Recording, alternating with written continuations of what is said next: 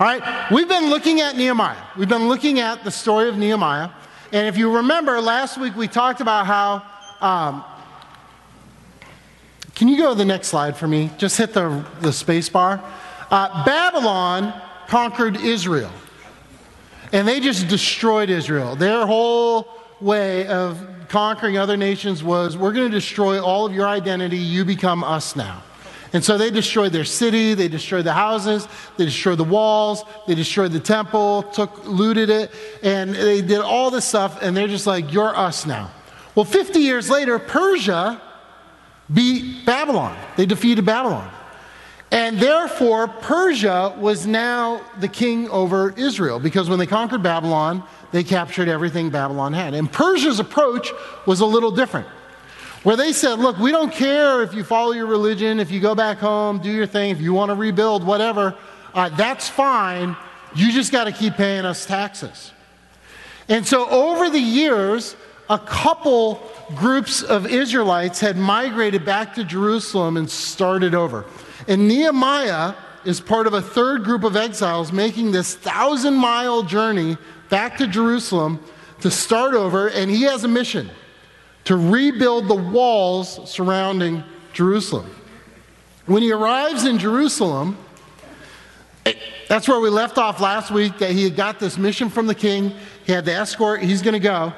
Uh, when he arrived in Jerusalem, he went to the Israelites who were there and told him his plan.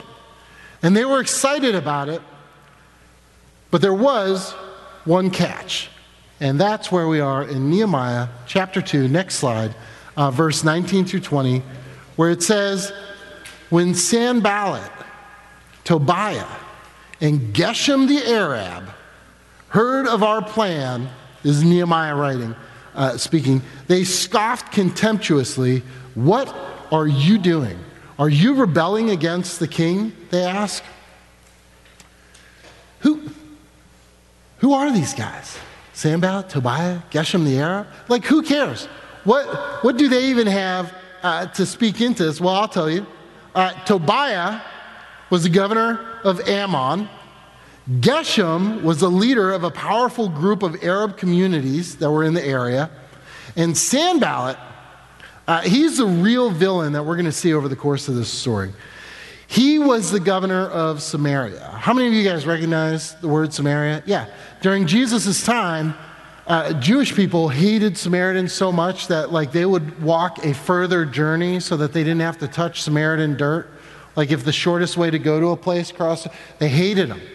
Uh, it was so bad, and that went back centuries, even to this point, where there's just a lot of hatred and animosity. And in Jerusalem, having its walls rebuilt meant that the Israelites could become a people again they could kind of start to have a national identity again. Even with Persia over, it would make them have a little bit of power. They would be able to defend themselves, they would be able to stand up to Sanballat, to Geshem, to Tobiah. So these guys don't like it. And, and they're saying, you know, hey, are you rebelling against, are you building up your walls so you can try and fight back against the Persians? Is that what's going on? That's the rumor they want to start. But really, it was about, hey, we're a thousand miles from the king of Persia. And right now, we're the ones with power, and we don't want you to get power back. Right? So they're threatened by that. Nehemiah replies in verse 20 I replied, The God of heaven will help us succeed. We, his servants, will start rebuilding this wall. But you have no share, legal right, or historic claim in Jerusalem. Nehemiah faces them down. Right? Like he's just confident and this is the mission God has given me. I don't care how strong you are, I don't care how powerful you are, I don't care how threat how many threats you have. We're doing this. In chapter 3 goes on to describe Nehemiah's plan to pull it off. He recruits all of the people that are there living in the Jerusalem area, the, what few Jews there are. He recruits all of them to chip in.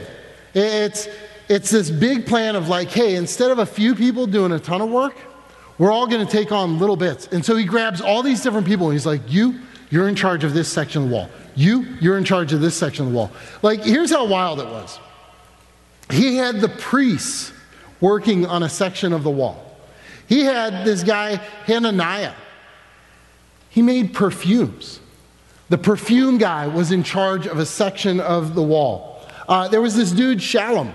He didn't have sons, so Nehemiah was like, hey, you got daughters? Your daughters can build this section of the wall. He was like, go do it. There were some tough women. And uh, so they got a big shout out in chapter 3. Then there was this dude, Malchijah. He rebuilt the dung gate. The dung gate. Uh, does anybody know what dung means? Yeah, poop, poop. It, it really has no bearing on anything to do with the story other than I just wanted you all to know there was a poop gate and this guy had to rebuild it. So, I don't know. Not everyone got a cool job. The point is, Nehemiah chapter 3 is going, This is a massive job, but we're dividing it up and spreading out amongst all these people. And they started working on it. Well, Nehemiah chapter 4 picks up now that they're working. And it says in verse 1 Sanballat, what a guy, was very angry when he learned that we were rebuilding the wall. He flew into a rage and mocked the Jews, saying in front of his friends and the Samaritan officers, What does this bunch of poor, feeble Jews think they're doing? Do they think they can rebuild the wall in a single day just by offering a few sacrifices? He's like essentially going, Do they think they can pray this thing into existence? They're just going to do a few things and God's just going to, you know, he's, he's making fun of them. He's going, he says, Do they actually think they can make something of stones from a rubbish heap and charred ones at that? Because here's the deal uh, the wall they were building, walls back then were not like walls and fences today, right? Like a wall 2,600 years ago was so thick you could people would have their houses inside the wall at times, right? Because they had to be tall enough that armies could be marching on the top and going back for it. Was thick. It was made of heavy duty stone. And when the Babylonians conquered them, they did. They burned Jerusalem, they destroyed things and destroyed the wall, and so it was all rubble. But all of this stone was just ugly from burning and, and being beat up, but it was still usable. Right? So Samuel, he's going, what? They think they can use all this? Well, it's like you burn a rock, it's still a rock. So Sanballat is just this bully who is like shocked that he made threats and the people he bullies didn't give in. Yeah, eh, you kind of almost picture him like sputtering and whatever. And then it says in verse 3 Tobiah, the Ammonite, who was standing beside him, remarked, Yeah, that stone wall would collapse if even a fox walked along the top of it. Whatever, Tobiah, shut up. Every bully has like their little goon stand next to him who's like, Yeah, nobody wants to hear you, Tobiah. Nobody likes you. Anyways, Tobiah needs to pick better friends. Verse 4 Here's Nehemiah's response. Now, here's the deal the Israelites had every right to be afraid because Sam Sanballat and Tobiah and Gershom, they actually had access to lots of fighting men and resources that they could make a scene over this if they wanted to. If they wanted to attack, it could be really bad. But Nehemiah's response to this bullying and this threatening, he says, Then I prayed, Hear us, our God, for we are being mocked. May their scoffing fall back on their own heads, and may they themselves become captives in a foreign land. Do not ignore their guilt. Do not blot out their sins, for they have provoked you to anger here in front of the builders. I love that instead of Nehemiah reacting in fear or reacting in anger or popping off or making a decision, what does he do? He turns to God in prayer. And last week we talked about that Nehemiah was a man of prayer, that over and over he turns to God. We learn a lot about prayer from Nehemiah's example. How do we respond in moments of crisis? Do we react? Do we pop off on people? Do we blow up? Or do we turn to God in prayer and look to Him for help? Well, verse 6 of chapter 4 says, At last the wall was completed to half its height around the entire city for the people had worked with enthusiasm. So it's halfway up. They're starting to, they're being excited. They had worked with a lot of energy. And uh, this got Sanballat really mad. And so he made a plan all right, we're doing it. We're going in. We're going to attack. But word got back to the Israelites, and they told Nehemiah, they're like, he's going to attack. We're all going to die. And Nehemiah hatched a plan. He goes, okay, here's what we're going to do he took all of the people and he split them in half. And he took half of them and he said, You put on your armor, get all your weapons, get everything. And he spread them out around the city. And he goes, You're guarding.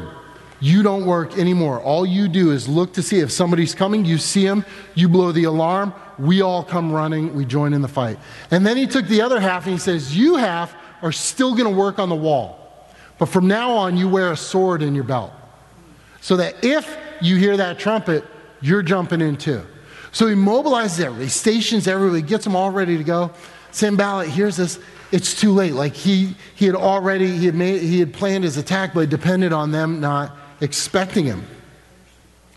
So he holds back, but he's still mad. Which you think means, all right, it's time for some smooth sailing. Chapter 5 gets to the part that I find really fascinating. In chapter 5, verse 1, it says this About this time, some of the men and their wives, the Jewish people, raised a cry of protest against their fellow Jews. They were saying, We have such large families, we need more food to survive. Others said, We've mortgaged our fields, our vineyards, and our homes to get food during the famine. So apparently, in addition to rebuilding this wall, there's been other hard times going on. And building this wall takes time. So all of these people had left their farms, left their homes, left all their stuff to come build this thing. And they were existing on what little resources they had. And some of these families are going, Nehemiah, you're killing us. Literally. We're dying. We, we don't have any money left. We've, we've borrowed everything we can borrow. We've loaned off everything we've owned, right? Like they have, they have mortgaged off their fields and their homes. And what that means is they've taken loans against it, but they're like, we can't pay it back. We're not working our fields, so we're going to lose everything. The people that we borrowed from are going to take it and capture it. They'll, they'll have all of it. That's not even the worst part. Verse 4 it says, And others said, We've had to borrow money on our fields and vineyards to pay our taxes. We belong to the same family as those who are wealthy. They're going, We're all Jews here. And our children are just like theirs, yet we must sell our children into slavery just to get enough money to live. We've already sold some of our daughters, and we are helpless to do anything about it, for our fields and vineyards are already mortgaged to others. They're going, here's how much we're starving. We've had to sell some of our children into slavery just so that we can get money to feed the rest of our children and there's no way we're going to be able to buy them back out of slavery because we've already lost our fields, we've already lost our homes, and now we're losing our families. It's exactly what it sounds like horrible.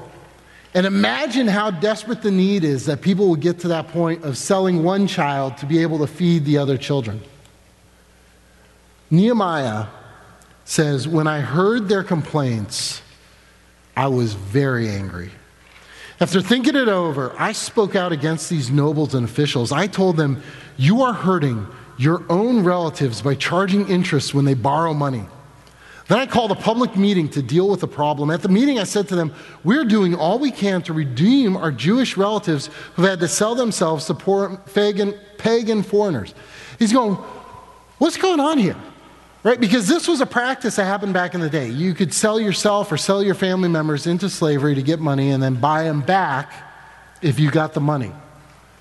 And, and the Jewish people were buying back, buying back freedom for Jews that had been sold to slavery to other countries and other nationalities.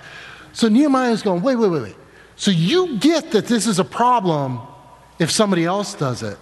And at the same time, you're helping redeem these people you're selling your, you're, you're buying your own people into slavery? He goes, You're selling them back into slavery again. How often must we redeem them? and they had nothing to say in their defense. Nehemiah is livid because he's going, In what world, if we understand that we're God's chosen people, in what world is it right for those who have resources to take advantage of this crisis, to take advantage of this tragedy, to make money off of the poor. He's like, You're not even just making money off it, you're gouging everything they have. You're using this opportunity to increase your land, to increase your wealth, to increase your slave, like all of this stuff. Nehemiah is outraged. And he's going, it's just horrific hypocrisy. So then Nehemiah says, Then I press further, what you are doing is not right. Should you not walk in the fear of our God? He's going, Look, you should be afraid of God that you are doing this to people. Should you not walk in the fear of God in order to avoid being mocked by enemy nations? I myself, as well as my brothers and my workers, have been lending the people money and grain, but now let us stop this business of charging interest. You must restore their fields, vineyards, olive groves, and homes to them today. And repay the interest you charged when you lent them money, grain, new wine, all these going. You got to give it all back. Everything back. All the interest, all of it. Nehemiah is laying down the law. And this really reflects the heart of God. Throughout the Bible, God is like, do not take advantage of the poor. Do not take advantage of the downtrodden. Don't take advantage of people who have left, less. Don't use your position, don't build your position on the backs of others. Don't use your position to take advantage of others. And so they do this. Eh, eh, because God, all of us are God's creations, created in His image. And when those with the power to hurt or take advantage of others do so, God's looking and going, You are taking advantage of, you are hurting, you are not caring for my child, someone created in my image. Well, Nehemiah sorted that out, work resumed, and they continued to guard against attack, and they pressed on. And in Nehemiah chapter 6, verses 15 through 16, it says, On October 2nd, the wall was finished, just 52 days after we had begun.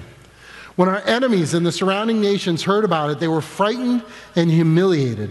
They realized this work had been done with the help of our God. The rest of the nations were like, there's no way they pulled this off in 52 days with the limited resources they have without God being a part of it. So the wall is complete, but there's two things I think we can learn from it, right? There's two big points, and I put them on the bottom of your paper.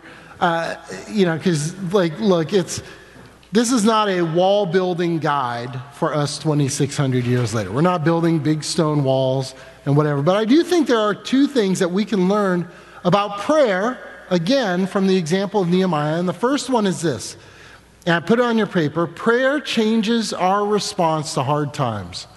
Remember earlier when the enemies started reacting? And in Nehemiah's response, rather than to react or do something foolish in the moment, the heat of emotion, he turned to God in prayer. It changes how we respond to hard times. Nehemiah had a different response because of his habit of prayer. In John 14 27, Jesus speaking, he says, I'm leaving you with a gift peace of mind and heart. He's not saying I'm giving you an easy. In fact, Jesus a lot of times says we're going to have a hard time, we're going to have a hard life. But he's saying in the midst of all that, I'm going to give you peace of mind, peace of heart. And the peace I give is a gift the world cannot give. So don't be troubled or afraid. Jesus gave us this incredible gift, the Holy Spirit in our life, that no matter what's going on, we can have peace, that we can turn to God in prayer and find strength to get through whatever it is that we are facing. To give us wisdom in how we respond, that when bullies or other people come at us, we can know this is how God wants me to handle this moving forward. The second thing that we learn from Nehemiah's uh, prayer life is that prayer changes our response to others right? That, that when we pray regularly, that when we are checking in with God, when we make prayer a habit, our heart becomes more and more like God's heart. Right? That the more that we're connecting with Him, the more our desires reflect God's desires. And the more we become kind of like Nehemiah in this passage of when he saw people being abused, Nehemiah's reaction wasn't, How can I get in on this and make some money too? Nehemiah's reaction was, This is horrific. We need to help these people. In Proverbs 14:31 it says those who oppress the poor insult their maker, but helping the poor honors him. See, prayer can change our hearts so that we're more aware of what's going on around us. That we would have more of an attitude of like Christ, that we would see others the way God sees them, and that we would not be like these Israelites using our opportunities to take advantage of other people, minimize. In fact, I would say that prayer makes us also like Nehemiah, where it wasn't just that Nehemiah wasn't going to do it, he was going to stop others from doing that, those injustices. That we should be, as we pursue a God, looking for opportunities to how can we help those in need? How can we prevent others from taking advantage of them? So, prayer changes our response to hard times, prayer changes our response to others. Let me pray. We're out of time. Heavenly Father, we thank you so much for your word. We thank you for the book of Nehemiah and all that we learn from it. And God, we ask that you would, that you would help us to make prayer such a habit in our lives that it would change us as well, that it would change how we respond to situations and how we respond to others, that you would be honored by how we treat and help those around us. In your name, amen.